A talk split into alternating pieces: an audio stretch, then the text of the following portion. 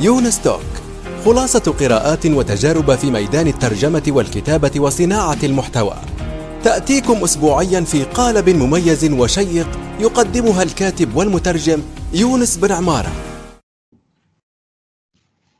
السلام عليكم ورحمة الله وبركاته، في حلقة جديدة من يونس توك، ومعنا ضيف المصمم والخبير في تصميم تجربة المستخدم الأستاذ أحمد سكماني. مرحبا بك. أهلا يونس، أهلا فيك. تمام، كيفك وكيف اسطنبول؟ والله تمام الحمد لله. كيفك أنت؟ إن شاء الله بخير. الحمد لله آه، تمام. آه، طيب آه، أعطينا موجز يعني آه، بسيط عنك. مين هو أحمد سكماني؟ آه، هلا أنا بالأساس آه، مصمم آه، واجهات استخدام وتجربة آه، مستخدم، يو آي يو إكس ديزاينر. حاليا بشتغل ضمن آه، شركة بالسعودية آه، عن بعد. اسم الشركة عاين. آه، ضمن هذا المجال طبعا طبعا شغلي بشكل أساسي عن بعد، وبعمل بنفس المجال بشكل مستقل ضمن مجموعة من المشاريع بشكل متفرق. أه وبنفس الوقت يعني بقوم بنشر مواد تعليمية أو منشورات تعليمية ضمن هذا المجال على السوشيال ميديا بشكل عام، إن كان ضمن التويتر أو الانستغرام، وبنفس الوقت على قناتي على اليوتيوب. طيب، ورح نضع روابطهم كلهم في التدوين التابع لهذه الحلقة طبعا. وأنا شخصيا أنصح بها، يعني محتوى احترافي ومتعوب عليه، وما شاء الله عليك. أنا أشكرك وأحييك من هنا يعني. تسلم يا رب، تسلم. الله يخليك. طيب، هو هذا السؤال أتى الأخير، بس هو حقه يعني يأتي الأول. ومن الموريتاني أحمد حمود أواه، نحييه من هنا لأنه متابع دائم للمدونة، بارك الله فيه. هو بيقول: أريد من ضيفك أن يعطينا تعريفاً مختصراً لما يسمى بتجربة المستخدم.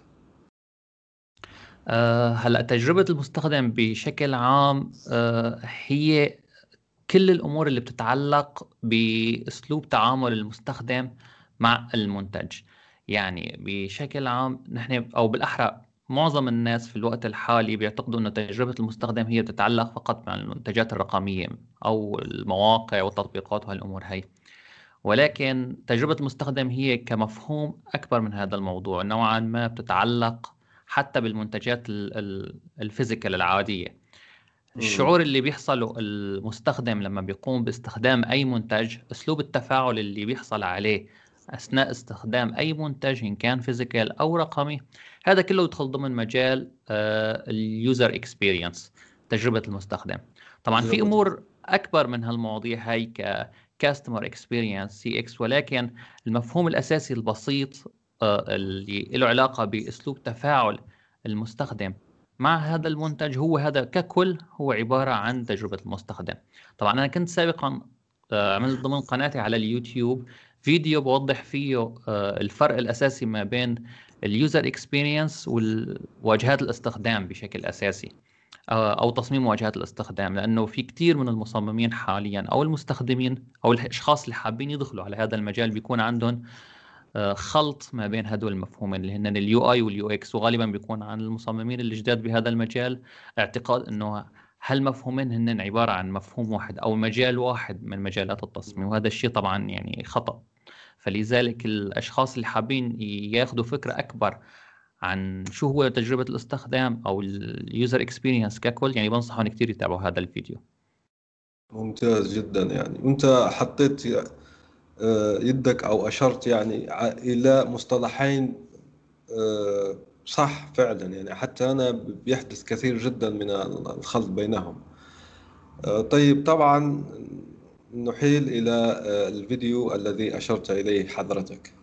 بنروح الآن إلى الأسئلة الأخرى، والآن من ولاء من الأردن، وعندها مجموعة كبيرة ما شاء الله يعني من الأسئلة. راح نبدأ بالسؤال الأول واللي يقول: ما السبب الذي دعاك إلى التوجه للتصميم؟ هل هو تابع لدراستك، هوايتك، إلى آخره؟ آه، هل هذا السؤال بيتعلق بالشخص نفسه، ولكن أنا بالأساس دراستي لا مختلفة تماماً عن هذا المجال. دراستي بالأساس متخصص بالإلكترونيات، ولكن أثناء أيام الدراسة، وهذا الحكي تقريباً من حوالي يمكن خمسة عشر سنة حالياً، كان عندي اهتمام بمواضيع الجرافيكس ككل، واشتغلت لفترة منيحة كديزاينر أو رسام ضمن مجال معين هو ما له علاقة بنفس الجرافيكس اللي متعارف عليه في الوقت الحالي، ولكن تقريبا بمجالات قريبة من هذا المجال. فصار في عندي اهتمام بوقتها بهذا الموضوع، وبوقتها بدأت أهتم أكثر بالأدوات اللي لها علاقة بالجرافيكس. طبعا كان مفهوم اليوزر اكسبيرينس واليو آي وهالمواضيع هي كان كلها لسه ما هي موجودة بالشكل اللي احنا بنعرفه حاليا، ولكن معظم الاشخاص اللي بيشتغلوا بهذا المجال في هذا الوقت كانت خلفيتهم او الباك جراوند الموجوده عندهم بتتعلق بجرافيكس بشكل او باخر. وبوقتها يعني صار في عندي اهتمام كتير كبير، وبدات ازيد معرفتي في هذا المجال، كونه يعني كبدايه بلش بموهبه، بعدين اصبح اهتمام، ولاحقا اصبح عمل فعلي. في الوقت الحالي صار اهتمام وعمل وبزنس، فلذلك صرنا نشتغل عليه بشكل اكبر. يعني ما شاء الله عليك، انت حولت هوايتك زي ما يقولوا الى بزنس ناجح، مثال يعتد به. نتمنى ان شاء الله نكون بزنس ناجح ان شاء الله، اكيد باذن الله. طيب السؤال التالي هو بيقول: هل جربت ان تصمم اغلفة كتب وروايات؟ حدثنا عن هذه التجربة ان وجدت. هلا لا، بصراحة ما اشتغلت بهذا المجال كثير. مو انا قريت السؤال سابقا او اطلعت عليه. آه، معظم الناس بيعتقدوا انه اللي بيشتغل حاليا بمجالات اليو اي واليو اكس عنده خلفيه لها علاقه بالجرافيكس بشكل كتير كبير. هلا اوكي صحيح، مثل ما قلت انا من شوي، آه، سابقا ما كانت موجوده هالمجالات، و... وكان الاهتمام بالجرافيكس التقليدي هو المنتشر بشكل كتير كبير، او بالاحرى هو المسيطر على السوق، و... واي شخص نحن كنا نربط انه هو مصمم بتعريف مهنته، معناتها هو بيشتغل بهدول المجالات ك... كتصميم مطبوعات او هالمواضيع هي. ولكن لا، ما اشتغلت بهذا المجال نهائيا. تحديدا المجال اللي كنت بشتغل فيه، ونحن اساسنا من سوريا، فالعائله الاساسيه عائلتنا بيشتغلوا بالنسيج، فكان في عندنا ضمن العمل جزء بيتعلق بالرسوم المت... اللي بيتم انتاجها ضمن المجال، فكان القسم اللي اشتغلت فيه هذا الموضوع، آه، اللي هي تحويل الرسومات العادية لرسومات بت... ممكن لاحقا أنه تكون موجودة ضمن آه الانتاج كخطوط نسيج وهالمواضيع. فهذا المجال اللي اشتغلت فيه، يعني حتى البرامج اللي كنا نحن نشتغل فيها ما يموت تعرف عليها بهذا المجال، ما هي مثل الفوتوشوب برنامج كتير انترناشونال، مثل يعني ما في تقريبا حاليا ما بيعرف شو الفوتوشوب اي شخص، فصار مثل مصطلح عام، مع انه هو يعني بالاساس هو عباره عن تطبيق، لكن الادوات نحن بنستخدمها كانت مختلفه تماما عن الادوات الموجوده حاليا. فلا ما اشتغلت بالمطبوعات، ولكن اطلعت عليها بشكل كتير كبير. تمام جدا. هل شعرت يوما أنك اكتفيت من التصميم ولا تريد أن تستمر؟ ما الأسباب التي دعتك لذلك؟ يعني في حال شعرت يعني.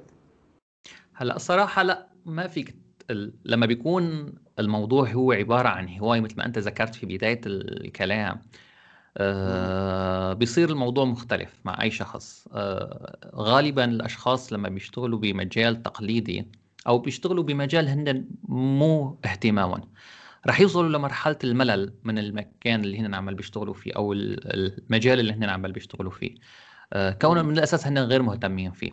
لكن الأشخاص اللي بيشتغلوا بمجال هن مهتمين فيه، وبنفس الوقت بيحاولوا دائما يطلعوا بأفكار جديدة بشيء مختلف، ينظروا للمجال بشكل كأنه ثقافة. يعني اليوم لما نحن نشتغل كتصميم، حتى لو انا مهتم لنفترض بالتصميم اللي انا عمال بشتغله، ولكن اذا جيت اشتغل بشكل روتيني دائما، انه انا عم بصمم مطبوعات من نوع معين يوم بعد يوم بعد يوم بعد يوم، لو انا عم بصمم تطبيق بشكل معين يوم بعد يوم، اكيد رح اوصل لمرحله الملل او مرحله مجيب. الاكتفاء. ايوه يعني، فلذلك اكيد رح ابدا اشعر بهذا الشعور. لكن لما بيبدا الشخص يهتم ويوسع اهتمامه بالمجال اللي هو عمال يشتغل فيه كتصميم، او حتى في المجالات الثانيه يعني شيء متشابه، رح يشعر دائما انه هو عم بيتعرف على اشياء جديده، عم بيدرس افكار جديده. حاليا التصميم بيحتوي على عشرات الكتب، يعني صحيح اللغه العربيه نحن عندنا ضعيفه في الكتب اللي بهالمجال، ولكن آه اذا ناخذ الكتب الاجنبيه، في عشرات الكتب اللي بتتكلم عن نظريات وافكار واساليب تصميم مختلفه. فلو أي شخص يطلع هيك نوع من الكتب دائما راح يتولد عنده أفكار جديدة وراح يبدأ يشعر بتنويع بالمجال اللي هو بيشتغل فيه، فما راح يشعر بملل أو اكتفاء. طيب هو شوف هنا راح أطرح أسئلة مش طرحينها يعني الإخوة الكرام والأخوات الكريمات، بس أنا أشوفها يعني مهمة باهتمام شخصي، وأيضا أشوفها أنها مهمة. الآن أنت مثلا لما بتشوف تأثير في صورة أو تأثير في جرافيك موشن أو كذا، أنا أحكي عن شخص عادي يعني كيف بيلاقي اسم ذلك التأثير؟ يعني مثلا أنا شفت فيديو جيد جدا ومر تأثير هيك بيعمل بلوج ومثلا زومين زو أوت يستدير كذا، ما هي الخطوات لكي أجد يعني ذلك التأثير دون بشكل دون أني أسأل يعني اللي عمل الفيديو؟ قصدك كيف بقدر أعرف هو كيف نفذه كمصمم؟ أيوة، ولا اسم اسم التأثير أو كيف صنعها، يعني ممكن أنا أتعلم يعني كي أعمل مثلها، يعني هذه اللقطة بالذات عجبتني يعني وبدي أسوي زيها. هلا أه... لما بيبدأ الشخص كتصميم آه بيدخل في المجال ككل، آه غالبا الأشخاص اللي بيدخلوا بالمجال بيدخلوا بطريقة غير صحيحة، فلذلك بالنهاية بيبدأوا بيضيعوا. ولكن ما قصدي من الكلام هون أنه إذا الشخص دخل بأسلوب تعلم صحيح، يعني قدر بالبداية يتعلم الأساسيات بعدين تعلم التولز، وأنا كتير بحكي بهالمواضيع ضمن السوشيال ميديا وخصوصا على انستغرام، في كذا منشور انا عملته بيحكي عن الخطوات الصحيحه اللي لازم الواحد ياخذها لحتى يقدر يتعلم ديزاين بشكل صحيح، انه يقدر يتعلم بالبدايه الوان بعدين امور ثانيه وهكذا. رح يوصل لمرحله يشوف امور ثانيه نيكست ليفل، يفهم افكار جديده، فلما رح يشوف هالمواضيع التاثيرات او شيء معين ضمن المجال اللي هو بيشتغل فيه رح يبدا اوتوماتيكيا يحلل الفكره كيف صارت، وشوي شوي هو رح يقدر يربط بالمعارف اللي عنده والتولز اللي عنده كيف تنفذت فكرة معينة. لكن الشخص اللي ما رح يقدر يميز الأساسيات وما رح يقدر يفهمها ما رح يقدر يحلل هالموضوع، فرح يضطر يسأل. بس مثل ما قلت الشخص اللي تعلم صح رح يقدر يحلل هالمعلومات ويفهمها لاحقا لوحده بدون ما يكون يسأل حدا أو يحتاج حدا.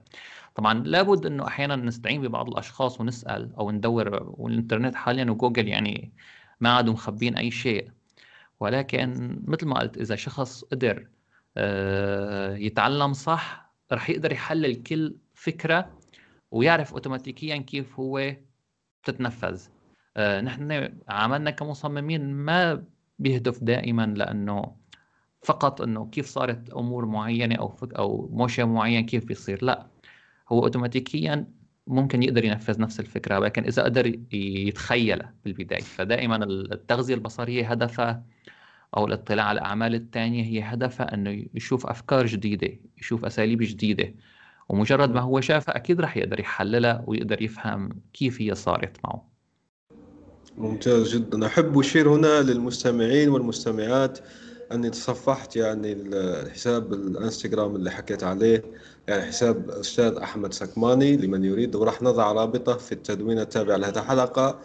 من وجهة نظر الشخصية هو لذة بصرية، يعني ما شاء الله بيقدم لك معلومة في التصميم وفي نفس الوقت متعة بصرية. يعني هو أصلا المنشورات هناك يعني عبارة عن بطاقات، زي ما تعرفوا الانستغرام يسمح لك أنك تضع أكثر من منشور في بوست واحد، يعني منشور واحد، فالبطاقات تلك يعني ممتازة جدا. أشجع الكثيرين يعني حتى اللي مش داخل يعني في مجال التصميم وبدك تعزز ثقافتك في المجال بتتابع هذا الحساب الثري. طيب نكمل أسئلة الأستاذة ولاء، وبتقول هل وجدت كتبا عربية مترجمة ساعدتك في مهنتك وتطويرها؟ أذكر لنا خمسة أسماء كتب. أكيد الكتب لحد الآن يعني أنا بعتبرها من المصادر اللي كتير مهمة، وبنفس الوقت ذكرت بعضها ضمن الحسابات عندي، ولكن رح أرجع أذكر بعض منها حاليا. أه طبعا كل فترة بيكون في دار نشر هي مركزة على هيك نوع من الكتب، فالموضوع بيختلف من وقت لآخر. يعني أنا بتذكر لما كنت في بدايات المجال كان في عنا دار شعاع بحلب تحديدا بسوريا كانت تنتج كتب كثير عن مجال الديزاين، لكن حاليا ما أظن توقفت عن النشاط، فما في أي كتب جديدة عندها. ولكن بالوقت الحالي في مك... في دار أظن بالأردن اسمها دار جبل عمان، عندها مجموعة كتير ثرية من الكتب اللي ممكن نعتمد عليها. يعني كمثال لو بدي أذكر هيك بعض العناوين السريعة، في مثلا حب تصميم الشعارات، في تصميم العلامة، في في كذا كتاب موجود عندهم. يعني أي شخص لو بيزور يعني الموقع أساسي ورئيسي، حجر أساسي، يعني زي ما حكيت أنت في المفاهيم الأساسية يعني بالضبط فيها واحدة. أكيد أكيد عندهم، أيوة عندهم هذا الكتاب اللي ذكرته آخر شيء. آه عندهم مجموعة كتير كبيرة بتغطي الأساسيات وبعدها بتنطلق ببعض المواضيع المتقدمة. فيعني أي شخص بيزور الموقع عندهم بيقدر ياخد أو يقتني كتاب آه ضمن المجال اللي هو محتاجه، وكلها كتب غنية جدا. ونشير أيضا إلى أنهم عندهم آه أيضا بينشروا في ريادة الأعمال، اللي مهتم بهذا الموضوع آه فعلي بها. وصح فعلا زي ما قال الأستاذ أحمد، يعني الدار نشر تقوم بعمل جيد جدا، دار جبل عمان ناشرون، فبارك الله فيه. طيب السؤال التالي هو بيقول ما هي أكثر التحديات التي واجهتك في عملك وأصعبها على وجه التحديد؟ أه هلأ من فترة كنت عم نعمل محاضرة أو بالأحرى أه جلسة كانت على اليوتيوب موجودة، كمان ممكن توصلوها ضمن حسابي، مع مجموعة حسب ما أذكر كان اسمها يو إكس Light. كان الموضوع أو جزئية من الموضوع اللي حكينا فيه هو الصعوبات اللي بتواجه مصممين، واجهة الاستخدام وتجربة المستخدم ككل. هلا المست... المشاكل اللي بتواجه هالشريحة من الأشخاص مختلفة ومتنوعة، يعني فلذلك بنرجع للأشخاص اللي حابين يتوسعوا بهالفكرة يرجعوا لهي المحاضرة، لأنه فيها كان توسع كتير كبير.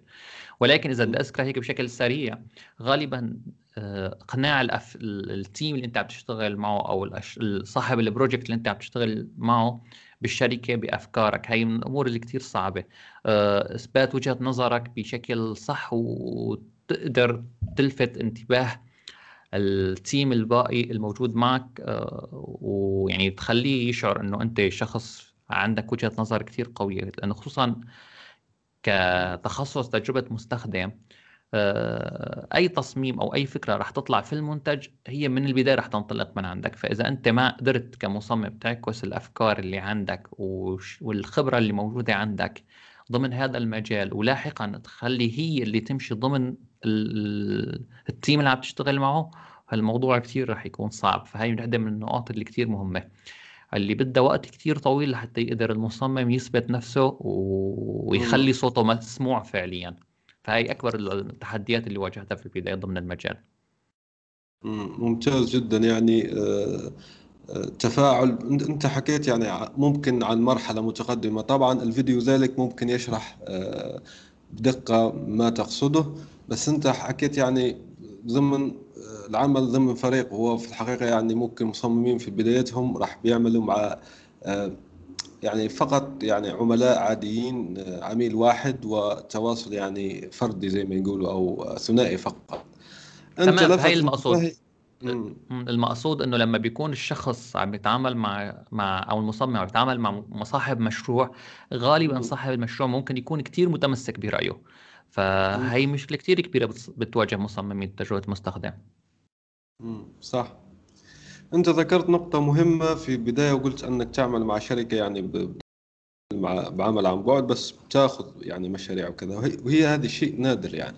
فكيف واحد يصل للشركة؟ لأنه أنا منذ فترة يعني ممكن أمس أو أول أمس كنت أحكي مع واحدة وصار لها هذا المشكل، يعني كانت توظف واحد وما كانت تعرف أنه يشتغل على أعمال أخرى يعني. فأنت شو نظرتك للموضوع يعني أنك تعمل مثلا مع شركة وفي نفس الوقت بتعمل مع بتمسك مشاريع لعملاء آخرين يعني خارج تلك الشركة؟ هلأ ليك الصراحة الموضوع بيختلف من شخص لآخر، هي بترجع حسب خبرة الشخص. الشركات اليوم، هاي فكرة أنا بطرحها بشكل دائم، أنه الشركات ما بيهمها نهائياً أنت شو بتشتغل أو أنت شو خلفيتك الدراسية، خصوصاً في الوقت اللي نحن موجودين فيه. آه اللي بيهمه هو خبرتك. آه في مفهوم كتير كبير لو طلعت لحظة عن الفكرة. نعم يعني معرض الأعمال تبعك الآن أصبح أفضل من الشهادة.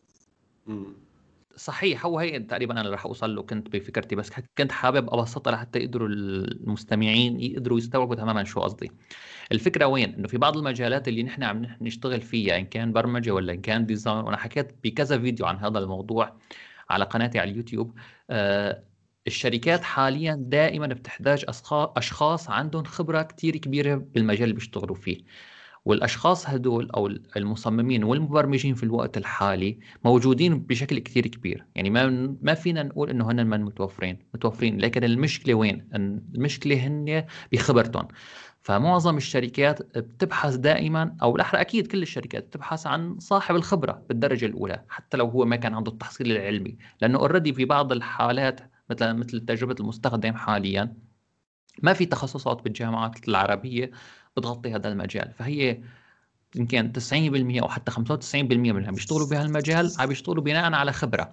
فهذا الموضوع كتير بهم، فالاهتمام عم بيكون تركيزه على معرض الاعمال وعلى الشيء اللي بيقدمه الشخص. فالشركة لو قدرت تحصل شخص عنده خبرة عن طريق معرض أعماله وتأكدت أنه هو شخص مناسب، ما بيهم إذا هو اشتغل معه أثناء الدوام ثماني ساعات أو حسب الاتفاق، لكن لاحقا بعد الدوام اشتغل في مجالات تانية، مادام هو قادر آه يغطي الوقت اللي هو مطلوب. يعني أنا إذا اتفقت مع شركة أنه رح أشتغل معك أنا اليوم ست ساعات أو ثمان ساعات أو حتى عشر ساعات مرات في اليوم، أيا كان الاتفاق، أنا بعد هالوقت هذا حر بوقتي، بستلم مجال مشروع تاني أو ثالث أو رابع، ما حدا مثل ما بقولوا متحكم فيه. أيوة، وأعمل على مشروع شخصي ما دام الاتفاق لا يتغطي فكرة أنه أنت لا يجوز أنه تشتغل مع أشخاص أو جهات تانية أثناء عقدك معنا. فالشخص هو حر يشتغل، وما أتوقع يعني أكثر من تسعة وتسعين بالمئة من الشركات ما حدا بيضمن حاليا هالفكرة، إلا إذا كان في بعض الشركات، وهذا شيء نادر جدا، أنه يشترطوا على الشخص ضمن مجال معين أنه هو ما يشتغل بأشياء تانية، وأتوقع م. هذا نادر الحصول. فما دام أنا قدران أخلص العمل المطلوب مني خلال الوقت اللي نحن متفقين عليه أنا والشركة، باقي وقتي أنا حر فيه بشتغل فيه الشيء اللي أنا بحتاجه أو أنا اللي ممكن يتوفر لي. هلأ التوفر ووجود الفرص المختلفة وغزارة توفر الفرص هاي بتختلف حسب الشخص، بتختلف حسب خبرته. كل ما كان خبرته أعلى أكيد رح تتولد له فرص أو يقدر يوصل لفرص متنوعة بنسبة ومستوى أعلى. تمام.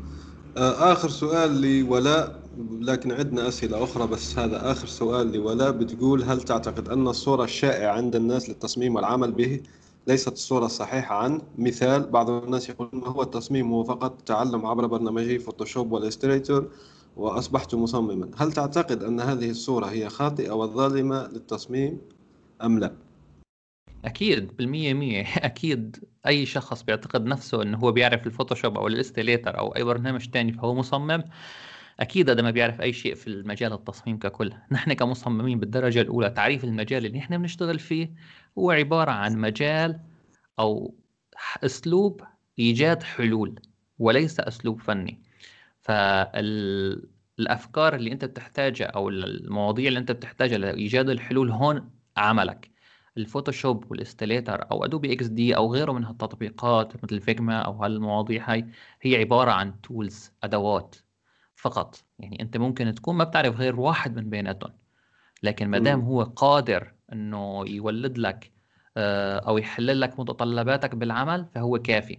أنت احتجت أشياء تانية ممكن تتعلم، لكن أنت عم بتقدم الفكرة، أنت ما عم بتقدم الخبرة الموجودة عندك بالفوتوشوب. يعني لنفترض شركة بدك توظف فلان أو شخص معين، ما بيهمها إذا هي بتعرف الفوتوشوب ولا بيعرف الإليستريتور، هن بيحطوها بالشروط لأنه هن بيعرفوا إنه هي الأدوات، فمن الضروري يكون بيعرفها. ولكن هو بالنهاية ما عمل ببيع معرفته، هو عم ببيع المنتج النهائي اللي عمل بيصممه، الحل.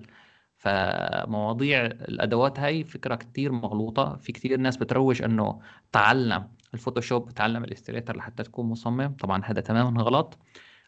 أي شخص حابب يدخل لأي مجال من مجالات التصميم، أي مجال تحديدا، في البداية مفروض يفهم أساسيات الديزاين مثل الألوان، المساحات، الكتل، الخطوط، آه يفهم هالأمور كلها. بعدها بينتقل لحتى يفهم مفاهيم تانية أساسية بتتعلق بالمجال اللي هو بده يشتغل فيه. يعني أنا إذا بدي أشتغل مطبوعات كجرافيك مفروض أفهم أساسيات المطبوعات، اما انا بدي اشتغل تصميم واجهات استخدام فالمفاهيم رح تكون مختلفه، فانا بتوجه لاني افهم هالمفاهيم. لاحقا مجرد ما انتهي من هالخطوتين بنتقل اني اتعلم التولز اللي بتأدي اللي انا بحتاجه بعملي. يعني اذا انا محتاج فوتوشوب رح اتعلمه، اذا انا محتاج اكس دي رح اخده اتعلم هالتطبيق هذا، لكن انا مالي مضطر اتعلم ادوات تانية. وأنا أكيد ما حطيت هالأدوات ببداية المشوار في التعلم، ولكن حطيتها تقريبا في النهاية. التولز هاي هي عبارة فقط عن أداة لحتى تترجم فكرتي والعمل لمنتج نهائي. فهي الفكرة بالمية مية خطأ. ممتاز. تبحث عن تصميم احترافي لشعار مشروعك، ما رأيك أن تختار من بين أكثر من مئة تصميم احترافي معدل لك خصيصا؟ زر الآن قسم المسابقات بموقع كفيل واستمتع بتجربة جديدة وفريدة. عدنا الأستاذة ميساء وهي صاحبة موقع عنوان ندعو الكتاب. هنا يعني فرصة لأني أدعو الكتاب إلى خاصة المبتدئين إلى تصفح موقع عنوان بالنون، بتكتبوا في جوجل يطلع على طول. هذا مفيد جدا لأنه تقوم بعمل جبار بارك الله فيها. بتقول شكرا يونس، هل بالإمكان سؤالي عن أفضل طرق لتعلم تصميم المعلومات لانفورميشن ديزاين؟ أول شيء أنا ما أعرف انفورميشن ديزاين شو هي، يعني لو تعرف المستمع البسيط في هذا المجال ثم تجاوب على السؤال. هلا هو تقريبا أو ممكن يكون أحيانا بمصطلح تاني هي عم تقصد فكرة، بس بغير مصطلح هيكلة المعلومات هو المصطلح الأساسي اللي نحن بنتطرق له لهذا المجال. طبعا هو مجال فرعي من مجالات تصميم تجربة المستخدم. هيكلة المعلومات ككل هي كيف بتصيغ أنت المعلومات لحتى توصل للمستخدم بالطريقة الأصح، أو كيف أنت بتركب المعلومات مع بترابط مع بعض لحتى تكون استيعابها سهل بالنسبة للمستخدم. طبعا هي مي مجال بحد ذاته، ولكن اسلوب او جزء من اليوزر اكسبيرينس. هلا كيف نحن ممكن نتعلمه؟ انا بتكلم كثير عن مصادر ضمن بعض الفيديوهات عندي او ضمن المنشورات على الشبكات الاجتماعيه، ولكن برايي هيك انواع من المعلومات المتقدمه نوعا ما، فاكثر مصدر راح يكون مفيد لتعلمه هو الدورات الموجوده بالقسم التعليمي بلينكد ان. موقع لينكد ان فيه قسم تعليمي فيه مجموعة كتير كبيرة من الدورات طبعا بالحساب المدفوع. هو سابقا كان ليندا دوت كوم إذا أنت عندك فكرة عنه كموقع. ف... الآن أصبح لينكد ان ليرنين يعني. أيوة ليرنين. وآسف لو قاطعتك، فيه الآن عرض مجاني لدورات لينكدين، راح أضع رابطها. يعني فيه زي ما نقولوا عرض هكذا مجاني، الإنسان ممكن يستفيد من الأشياء اللي, اللي ذكرتها بشكل مجاني بدون حساب مدفوع. وأيضا حتى لو أنت حبيت حساب مدفوع، لو عندك بطاقة يعني فيك أنك بتشترك وما تدفع بعدين تكنسل وتستفيد يعني بشكل مجاني. الناس اللي, اللي, اللي ما عندهم قدرة مالية لتحمل، لأنه مرتفع نوعا ما ثمنها.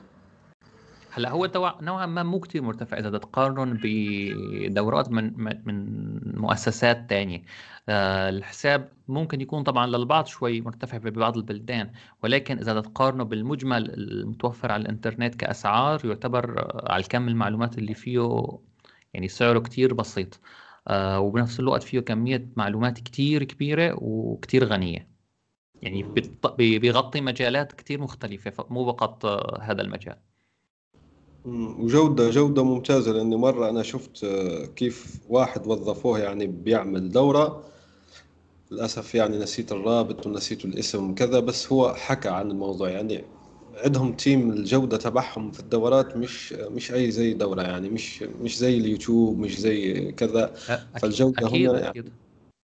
يعني بالنهاية أكيد. هو هذا الموقع تابع حاليا أتوقع لمايكروسوفت، فالكواليتي فيه كتير عالية يعني.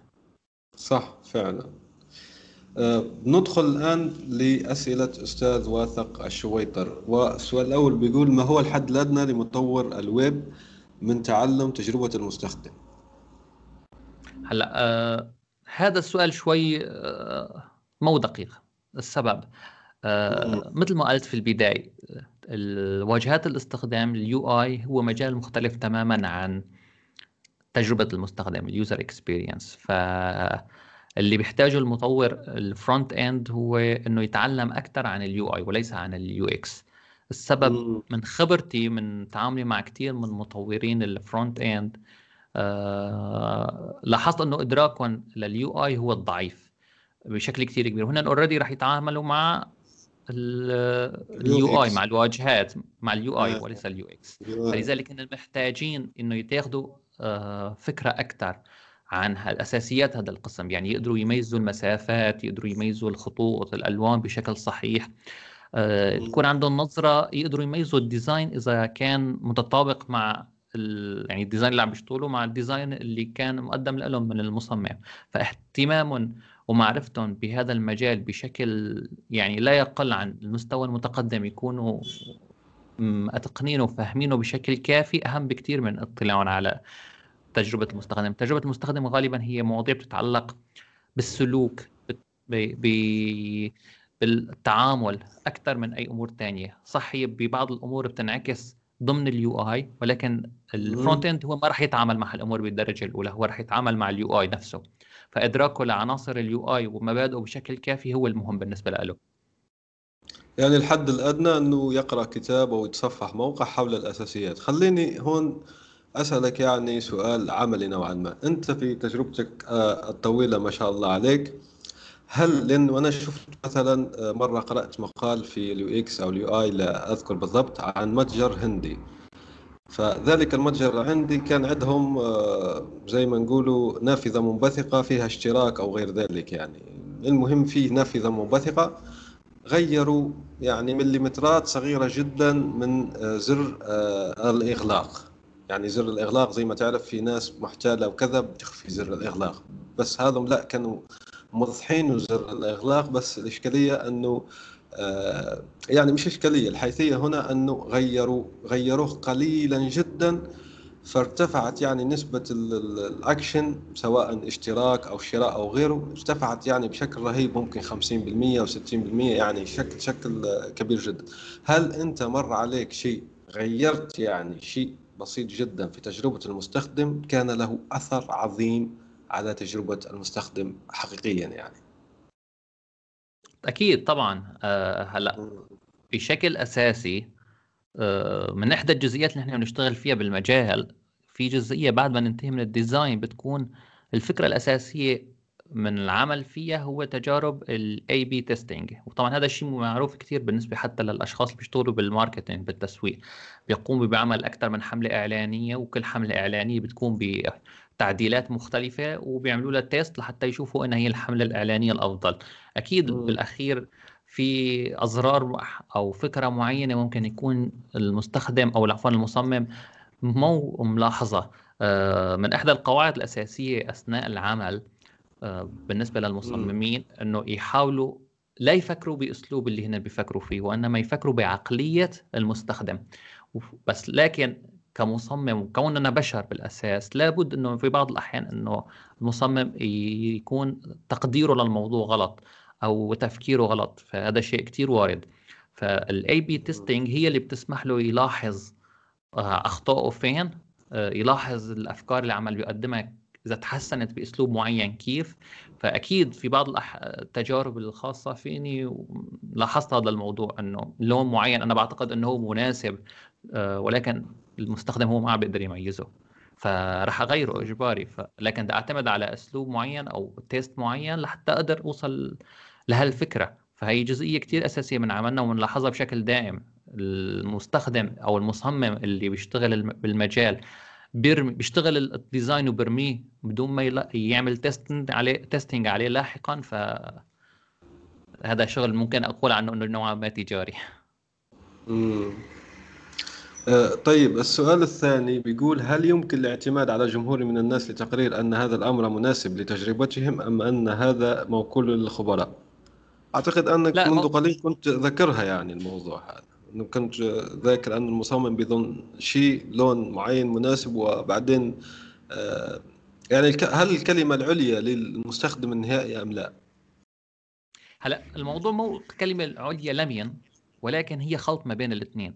بالنهايه انت كمان ما بدك كمصمم تترك كل الامور للمستخدم. اذا بتترك كل الامور للمستخدم راح تدخل بدوامه كثير طويله لبين ما توصل للنتيجه، فانت راح تكون تستخدم الحل الوسط، تقدم خبراتك في المجال اللي انت بتشتغل فيه، تتاكد انه الديزاين بالمرحله الاولى هو مستوفي لكل القواعد والنظريات والافكار اللي بتطبق بهذا المجال او بهذا الديزاين اللي انت عمال تشتغل عليه. لاحقا ضمن التستنج انت بتاخد الفيدباك من اليوزر، وبتاخد آه الاسلوب التعامل، وبتشوف هن كيف عمل بيستخدموا الديزاين اللي انت قدمته، وعن طريق البيهيفير اللي عمل بيصير معهم، سلوكهم اثناء استخدام هذا الديزاين، المشاكل اللي عمال بيواجهوها بشكل رئيسي اثناء الاستخدام. بتقدر تميز وين الغلط بديزاينك وتصححه، يعني انت بتكون اختصرت الطريق. اما اذا انت بتعطي الديزاين مباشره اي شكل للمستخدم وقول له هي قدم لي الشكل اللي انت بتشوفه صح، المستخدم ما راح يقدر يوصل لنتيجه. آه، انت ممكن اذا بدي اشبه الفكره بتصميم سياره، انت ممكن تصمم سياره وتعطيها للمستخدم لحتى يجرب قيادتها ويعطيك رايه فيها، وانت عن طريق استخدامه ممكن تحصل فين ممكن تحسن بهاي السياره. بس انت ما فيك تقول له للمستخدم آه هاي مواد اعطيني سياره، عرفت كيف؟ فانت بدك تكون آه الحل الوسط، انت رح تكون آه الحلقه الربط اللي بتحل المشاكل اللي المصمم اليوزر مو قدران يشوفها. هي النقطه الاولى. آه ضمن ضمن حتى ضمن المجال في ادوات كتير بتساعد ب باخذ الفيدباك بهذا الموضوع. في كتير من الادوات اللي انا بستخدمها بشكل يومي بتكون مخصصه لاخذ الفيدباك من المستخدمين، آه فهذا الشيء طبعا اكيد وموجود. هني الكلمه العليا بالنهايه لالن بحل المشكله او بالتعامل، آه عفوا الكلمه لالن بالنهايه بايجاد الاسلوب الاستخدام، ويضحوا لك لك انت كمصمم كيف بصير الاستخدام. بس الحل النهائي عند المصمم وليس عند المستخدم، هن عباره عن وسيط. هن المستخدم النهائي بيشوفوا كيف عم بيصير التصميم وبيستخدموه، وعن طريقهم انت بتتعلم وبتوجد الحلول. مره انا قرات يعني في مقال من مقالات التصميم انه في شخص قال انه قال كيف أنت يعني بتقدم تجربة مستخدم يعني ممتازة جدا، هو أنه المستخدم لا يلاحظ التصميم، يعني ما يلاحظ التصميم زي ما نقول إحنا السمكة في الماء، يعني من كثرة سهولة الاستخدام وحدسيته وبديهيته ما يلاحظ أنه يستخدم. يعني أنت شو رأيك في هذه المقولة؟ طبعا هو هون المقصود بهذا الكلام أنه هو يبسط العملية لأقدر قدر ممكن من التبسيط، بشكل أنه يكون سهل بديهي.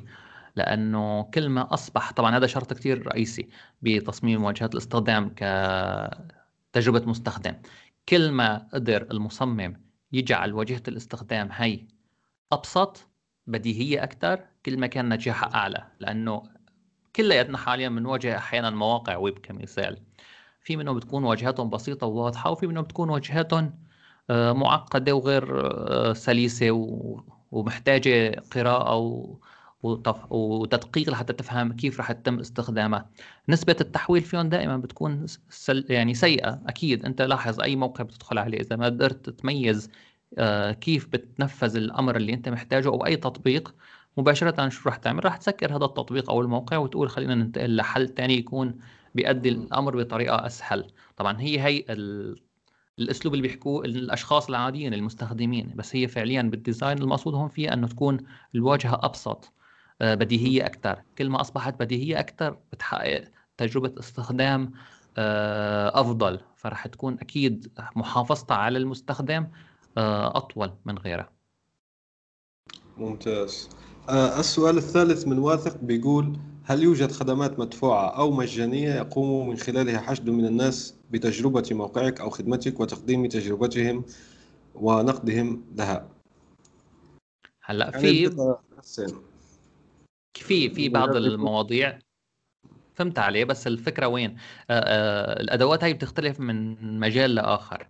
في شركات متخصصة بهذا الموضوع بأنها توفر لك يوزرز لحتى تعمل تيستينج مثل ما قلت. في خدمات معينة، مثلا في خدمة اسمها انستباج، هي خدمة حسب ما أذكر أظن مصرية أو أردنية، ولكن يعني هي انترناشونال، موجهة لكل باللغة الإنجليزية بشكل رئيسي، ولكن المؤسسين عرب حسب ما أذكر طبعا. الهدف الرئيسي منها أن توفر جمهور لحتى يستخدم أبليكيشن معين، وبنفس الوقت يبلغ عن المشاكل أو عن بيهيفير غلط ضمن هذا الأبليكيشن. طبعا هذا الاستخدام ما رح يكون مجاني أكيد، رح يكون مدفوع، رح يتقاضى عليه المستخدم مبلغ مقابل هالاستخدام اللي عمله، ولكن رح يبقى أرخص بكتير على اللي عم يطوروا هذا التطبيق من إيجاد أشخاص عاديين. بالنهاية إيجاد أشخاص عاديين بمواصفات محددة لاستخدام ابلكيشن وكشف المشاكل فيه وعمل تيستينج على أجهزة مختلفة صعب. فهي البرمجية مثلا أو هاي الخدمة بتوفر هالأشخاص بأسلوب أسهل وأسرع وأرخص نوعا ما، بس أكيد طبعا في خدمات كتير من هالنوع. طيب بس أنا مثلا الخدمة اللي عندي هي وجهتها عربية، يعني هل الخدمات يعني أنت بتقصد أنه حتى لو كانت إنجليزية فيك أنك تستهدف عرب هيك يعني؟ هلا هو ممكن اكيد في لازم يكون عندهم فلاتر، بس ماني متاكد لاني ماني مجربها بشكل كتير كبير، فما راح اعطي جواب نهائي. ولكن م. اكيد اثناء آه انشاء طلب ضمن الخدمات هي راح يكون في عندك امكانيه لتخصيص الجمهور اللي انت بتستهدفه، ان كان كانظمه تشغيل، ان كان كثقافه كبلد معين او كلغه معينه.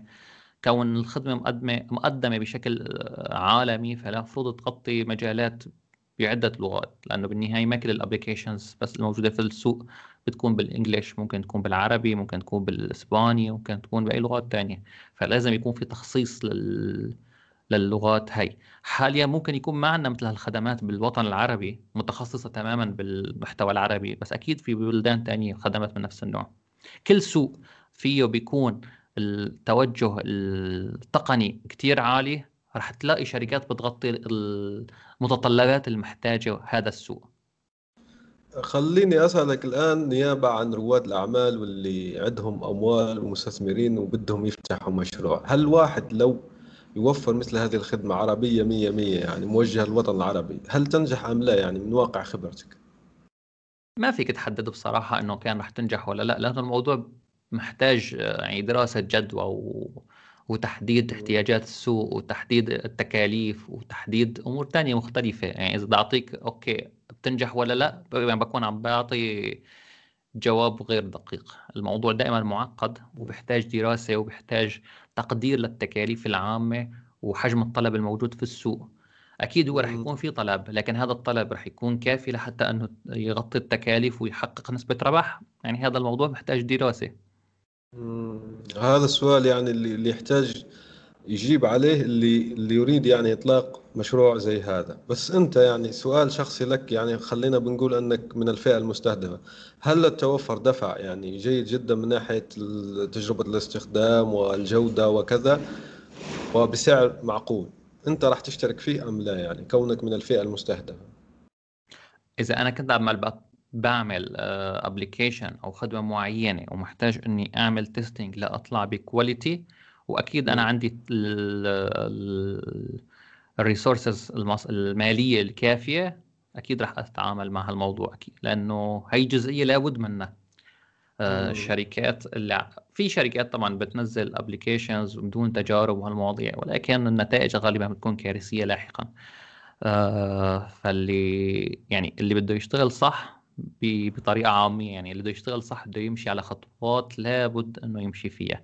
آه الموضوع بمجال التقني ككل آه مثله مثل أي مجال تاني، مثل العمار، مثل أي شيء آخر. أنت كشخص مثلا مهندس ممكن تبني بناية بسيطة، ولكن بدون مخططات رئيسية أو بدون ما تمشي بالمتعارف عليه ضمن المجال. ولكن لما تعمل شيء كتير احترافي وصحيح إجباري رح تمشي بكل الخطوات المتعارف عليها وتمشي على حسب الأصول بهذا المص... بهذا المجال.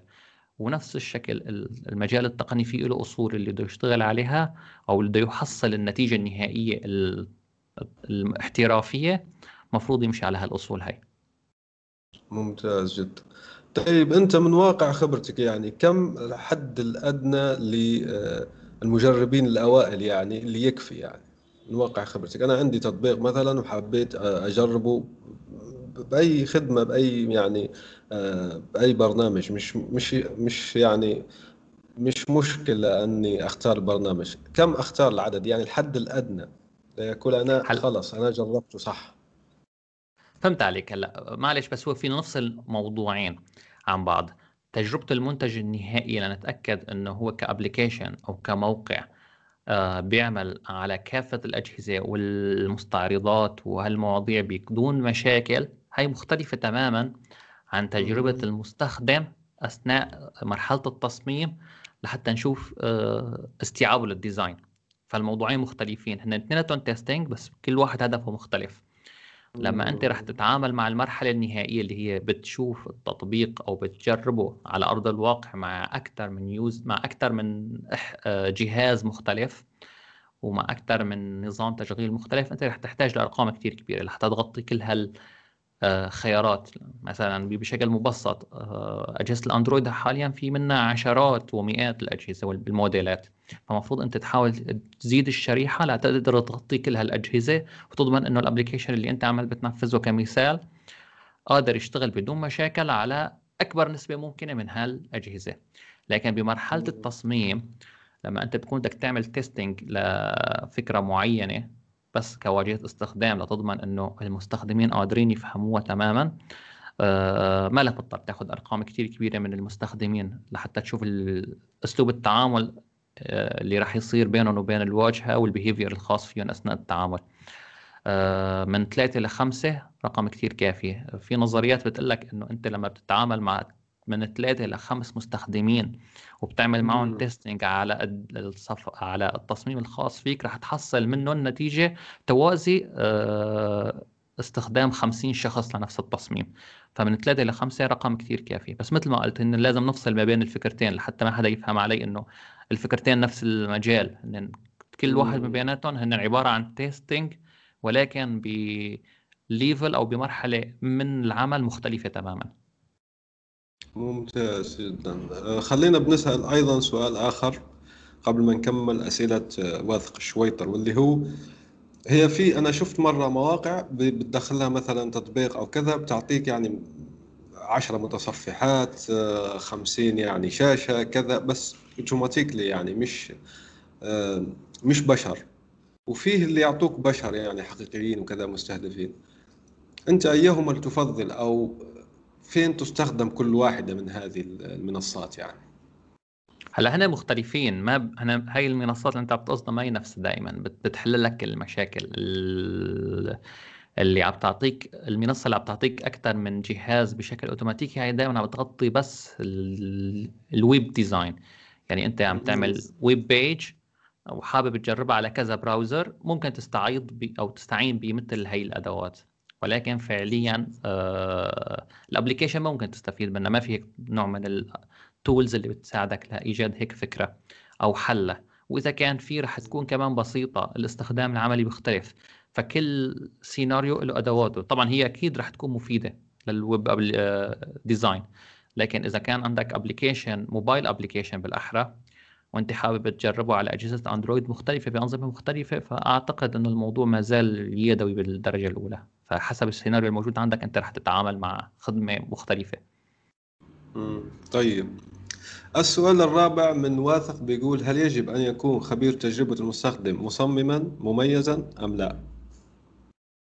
هلا يمكن جاوبت على جزئية مثل هاي سابقة بضمن السوشيال ميديا بشكل دائم، ولكن م- مثل ما قلت إذا نحن نقول يو آي مختلفة عن اليو إكس، مختلفة عن مجال تجربة المستخدم، إذا كان الشخص بس رح يشتغل تجربة مستخدم لا ما ضروري يكون مصمم متميز، لأنه تجربة مستخدم ما بتتعامل بنسبة كتير كبيرة مع الواجهات ومع الأمور الفنية.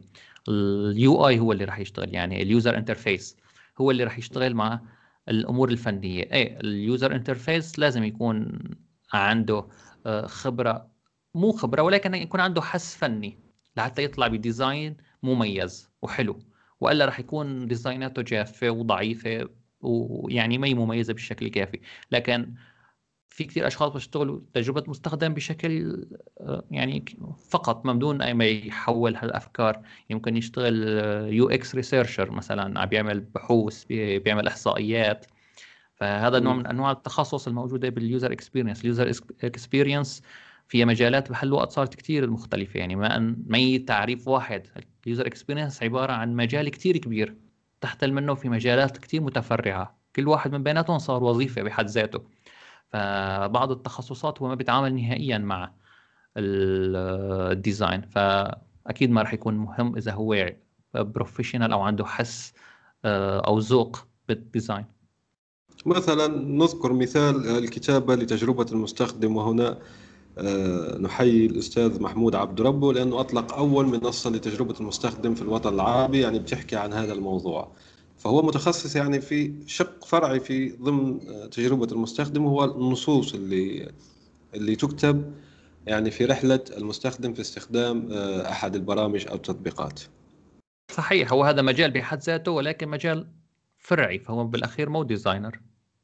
ايوه ايوه ايه هو هو هنا ذكر يعني خبير تجربه المستخدم بصفه عامه، لابد يعني زي ما حكيت انت بيكون مصمم مميز. وسؤاله الاخير وهو مناسب طبعا لنختم به، بيقول ما مستقبل هذا المجال براي احمد؟ والله هذا المجال مستقبله كثير مميز، يعني برايي لو ما مميز اكيد ما راح اهتم فيه كمجال عملي الخاص. هذا تفاؤل يعني، وبتشجع الشباب أنه يدخلوه أكيد. يعني هلأ كل مجال ممكن يبدأ وممكن يموت، يعني ما في شيء بيستمر، ولكن المجالات الحديثة غالبا بتتم لفترة كثير طويلة، وهذا المجال بحد ذاته ما زال يعني بيبي تماما. ما أصلا بحدود العشرين سنة أو خمسة وعشرين سنة ما كان لسه في مجال تجربة المستخدم مثل ما نحن بنعرفه اليوم. فأكيد في كتير طلب على هذا المجال، وكتير المجال فيه إفادة وفيه رواتب بشكل جيد يعني، وليس مجال بسيط. فالموضوع له مستقبله والمتمكن. بس أنا اللي بقوله بشكل دائم أو اللي قلته حتى من شوي كمان ببداية الكلام، أنه الشخص العادي بالمجال اللي هو عمل بيشتغل فيه غالبا رح يكون عمل بيعاني، هو عمل بيأدي بالحد الأدنى من المتطلبات، فهو أكيد رح يحصل عائد مادي ولكن ما رح يرتقي لمتطلباته وأهدافه أو أمانيه إذا أنا نقول بشكل مختلف. لكن الشخص المتميز دائما أو بيقدم قيمة كتير كبيرة وبيكون خبرته عالية، فهو أكيد رح يحصل دخل مختلف تماما، رغم أنه رح يؤدي نفس ساعات عمل الشخص الآخر. فكل ما تميز الشخص وكان شاطر أكثر بالمجال هو عم بيشتغل فيه، إن كان يوزر إكسبيرينس ولا غيره، فهو أكيد رح يحصل عائد مادي أعلى. فهذا المجال مستقبله كتير كبير، والناس اللي لازم تشتغل فيه أو عم تشتغل فيه ومتخصصة ومتمكنة منه رح تحصل أرقام كتير ممتازة. ويعني أنا بنصح الناس تروح له وتشتغل فيه، بس يكونوا عم بيشتغلوا بالطريقة الصحيحة. ومن بدايات الطريقة الصحيحة أنه يتابعوا حساباتك على السوشيال ميديا لكي يعرفوا أكيد الأساسيات، لأنك قمت بعمل ممتاز ما شاء الله عليك في هذا في هذا المنحة يعني. طيب أنا سعيد جدا، قضينا يعني اثنين وخمسين دقيقة حاليا في حديث ممتع جدا وشيق، والأسئلة كانت يعني كثيرة وما ما حبينا نتعمق فيها بشكل يعني لأنه وقتنا يعني محدود. فممكن نعمل إن شاء الله لقاءات أخرى في مستقبل قابل الأيام. كلمة أخيرة أستاذ أحمد نختم بها.